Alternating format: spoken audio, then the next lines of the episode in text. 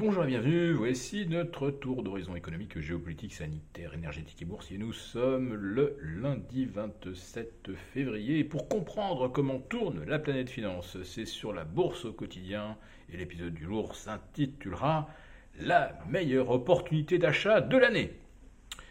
Euh, non, ne, ne, rigolez pas, vous l'avez compris, c'est un petit peu une plaisanterie. Euh, mais en fait, euh, non, pas vraiment il y a vraiment des stratèges qui écrivent qu'après la semaine de cauchemardesque qui s'est achevée le 24 février avec des pertes de 3 à 3,5% sur les indices US, nous avons la meilleure opportunité d'achat de l'année 2023 et même la meilleure opportunité depuis la mi-décembre parce qu'on n'avait pas vu... Euh, le SP 500 perdre 3% en une semaine depuis longtemps. Alors, euh, il faudra se contenter de cette explication. Ça nous paraît un petit peu court, parce qu'aujourd'hui, le CAC 40 reprend en effet 1,9% contre 1,78 perdu vendredi. Donc, euh, on reprend ce qu'on a perdu et on va même un petit peu au-delà, à 7320. Alors le tout dans des volumes, 1,4 euh, milliard d'euros au bout de 6 heures de cotation. Autrement dit, ça monte dans le vide, mais ça monte, et on l'a vu dès l'ouverture, avec une progression funiculaire des indices. Alors ça ressemble évidemment à de l'algo, mais en réalité, quand on regarde dans le détail, on s'aperçoit que euh, c'est ce qu'on appelle le retail, c'est-à-dire les investisseurs individuels, les euh, gérants discrétionnaires, c'est-à-dire ceux qui, euh, bon an mal an, essayent de battre le benchmark. Donc ce sont eux qui reviennent à l'achat. Et il y avait en effet beaucoup de gérants sous-investis. Les particuliers, bah eux, c'est plutôt devenu des suiveurs. Donc quand ça monte, ils sont acheteurs un petit peu, ils font du copy trading. Euh, par rapport euh, aux gestions les plus performantes qui sont elles-mêmes le plus souvent des gestions indicielles. Donc les gérants euh, qui n'ont pas cru à cette envolée de 13-14% du CAC 40 depuis le 1er janvier sont là aujourd'hui à l'affût pour revenir sur leur meilleur dossier. Et aujourd'hui, bah, ils s'appellent AXA, Renault, Michelin les équipements anti-automobiles qui avaient fortement chuté vendredi et ainsi euh, rebondissent de plus de 5%, des Valeo, des Forestia. Bref, tout ce qui avait fortement baissé la semaine dernière s'est racheté aujourd'hui. Alors à Wall Street, eh bien, c'est également l'heure du rebond. 3% perdu bah Pour l'instant, on en est à plus 0,9 ou 1%. Mais bon, ça va peut-être continuer comme ça jusqu'à vendredi. Il y a pas mal de chiffres importants cette semaine, notamment les ISM. Alors on espère, on espère quoi?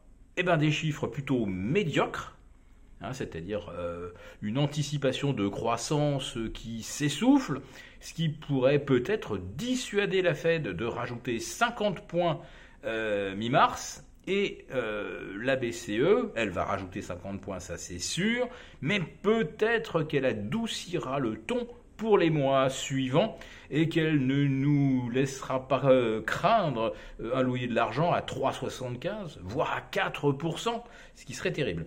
Aux États-Unis, pour l'instant, euh, l'objectif final de la Fed, quand on regarde la moyenne des anticipations, est à 5,40%. Autrement dit, ça va aller au-delà de 5,25, c'est une quasi-certitude. Maintenant, il y en a qui parlent même de 5,5 à 5,75. Donc voilà, pour rassurer les marchés, maintenant, il faut de mauvais chiffres, bon sang. Alors le mauvais chiffre, on ne l'a pas complètement eu aujourd'hui, avec un rebond des commandes de biens durables assez spectaculaire, mais heureusement, euh, les commandes dans le secteur des transports et notamment l'aéronautique sont en forte baisse. Autrement dit, euh, ça n'a pas progressé tant que ça, donc ça pourrait amener la Fed à se dire que oui, l'économie en tendance, euh, tendance eh bien, sur la voie du ralentissement. En ce qui concerne l'inflation, malheureusement, depuis vendredi, on peut en douter avec le rebond de 0,4% de euh, l'indice PCE.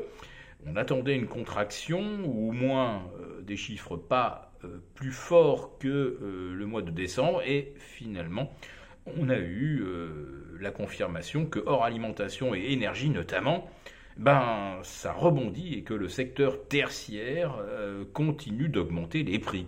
Donc le secteur tertiaire, c'est les services, euh, c'est les services informatiques par exemple. Ça peut, ça peut également être l'hôtellerie-restauration. Parce que là, évidemment, euh, vous avez une forte hausse de l'inflation, du coût des prix alimentaires. Le dollar, lui, aujourd'hui, eh bien, euh, il perd du terrain, figurez-vous.